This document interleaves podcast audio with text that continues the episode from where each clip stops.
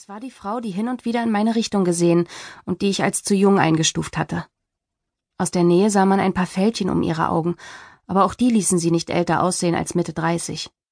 Ich nickte zögerlich, was zur Folge hatte, dass mit einem Mal auch der letzte Zweifel in ihrem Gesicht einem erleichterten Strahlen wich. Wie schön, dich kennenzulernen. Sie nahm meine Hand in einen festen Griff. Ich bin Thea Flick. Hallo, erwiderte ich, etwas abgelenkt durch die Art und Weise, wie sie meine Hand umklammerte und die S-Laute betonte. Es war kein Lispeln, aber ein ganz leises Zischeln, wenn man genau hinhörte. Offenbar hatte sie skandinavische Wurzeln oder ein Sprachfehler. Mein Kollege Joachim Lechner hat mir anscheinend ein veraltetes Foto von dir geschickt. Ich hatte nach einem Mädchen mit langen Haaren Ausschau gehalten. Mechanisch fasste ich mir an den Kopf. Ich hatte mich immer noch nicht daran gewöhnt, dass meine Haare schon oberhalb des Nackens endeten. Ich spürte wieder die unsauberen Stufen an den Spitzen und hoffte, dass Dr. Flick sie nicht bemerken würde. Um das zu vermeiden, zog ich meine hellblaue Fischermütze ein bisschen tiefer in die Stirn. Hattest du denn eine gute Anreise? Wie lange warst du unterwegs? wollte sie wissen. Ich stellte den Koffer wieder auf und platzierte ihn dicht an meiner Seite. Sechs Stunden von Hannover aus. Wie lange? Sechs? Sie schüttelte den Kopf. So lange hätte ich nicht stillsitzen können. Wahrscheinlich hätte ich jedem Fahrgast in unmittelbarer Nähe ein Gespräch aufgezwungen, und das zur Not mit Gewalt. Ein Lachen begleitete ihre Worte. Ich dachte an die Psychologen und Betreuer zurück, mit denen ich bisher zu tun gehabt hatte, und wie sie stets darum bemüht waren, einen seriösen und distanzierten Eindruck zu vermitteln. Dr. Flick handhabte das offenbar anders. Was ihr Dr. Lechner wohl von mir erzählt hatte? Es war unangenehm, jemanden kennenzulernen, bei dem die Vermutung nahe lag, dass er mich längst kennengelernt hatte und mit intimen Details aus meinem Leben vertraut war. Wenn du demnächst einen Besuch auf dem Festland machst, musst du unbedingt die Fähre nehmen. Glaub mir, das ist tausendmal schöner, als mit dem Zug über den Ollendamm zu fahren. Als ich nicht antwortete und nur verlegen über ihre Ausdrucksweise Ollendamm lächelte, sprach sie weiter. Wollen wir zu meinem Auto? Es steht gleich da vorne im Halteverbot. Ich nickte und wollte meinen Koffer anheben. Da schoss Dr. Flicks Hand ebenfalls an den Griff. Lass mich mit anpacken, dann musst du das schwere Ding nicht allein schleppen. Eigentlich hätte ich ihn lieber selbst getragen, verschwieg das aber und bedankte mich.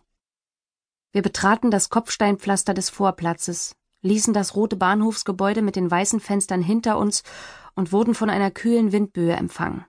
An das Küstenklima wirst du dich noch gewöhnen müssen, sagte Dr. Flick, die einhändig mit ihrer Frisur kämpfte. Richtige Windstille gibt es hier kaum. Dafür muss man gelegentlich mit einem Orkan oder einer Überschwemmung rechnen. Sie blickte in den wolkenbehangenen Himmel. Das Wetter auf Sylt ist immer wieder für eine Überraschung gut. An einem Tag strahlender Sonnenschein und eine seidenglatte See. Am nächsten Tag reißt dir ein starkes Unwetter den Schirm aus der Hand und das Meer schlägt meterhohe Wellen. Für einen Sommer auf Sylt braucht man Sonnencreme und eine Regenjacke. Weil Dr. Flick ein bisschen größer war als ich, hatte ich Schwierigkeiten beim Auspendeln des Koffergewichts und musste meinen Arm die meiste Zeit höher halten, was mir in den Muskeln schon nach kurzer Zeit wehtat. Hast du Sonnencreme und Regenjacke dabei? fragte sie. Etwas verzögert antwortete ich und hasste meine Stimme dafür, dass sie heiser klang. Sonnencreme nicht, aber eine Regenjacke. Ersteres würde ich ohnehin nicht brauchen. Ich besaß kein einziges kurzärmliches Oberteil. Das sollte kein Problem sein. Jetzt im Juli bekommt man Sonnencreme an jeder Ecke. Sie zwinkerte mir zu. Schon seit dem Moment, als wir den Vorplatz betreten hatten, waren mir am anderen Ende die aus dem Boden ragenden grünen Betonfiguren aufgefallen, um die sich eine Gruppe von Touristen geschart hatte. Als wir näher kamen, erkannte ich, dass die Figuren gepäcktragende Menschen darstellten. Mit ihrer schiefen Körperlage kämpften sie buchstäblich gegen den Wind.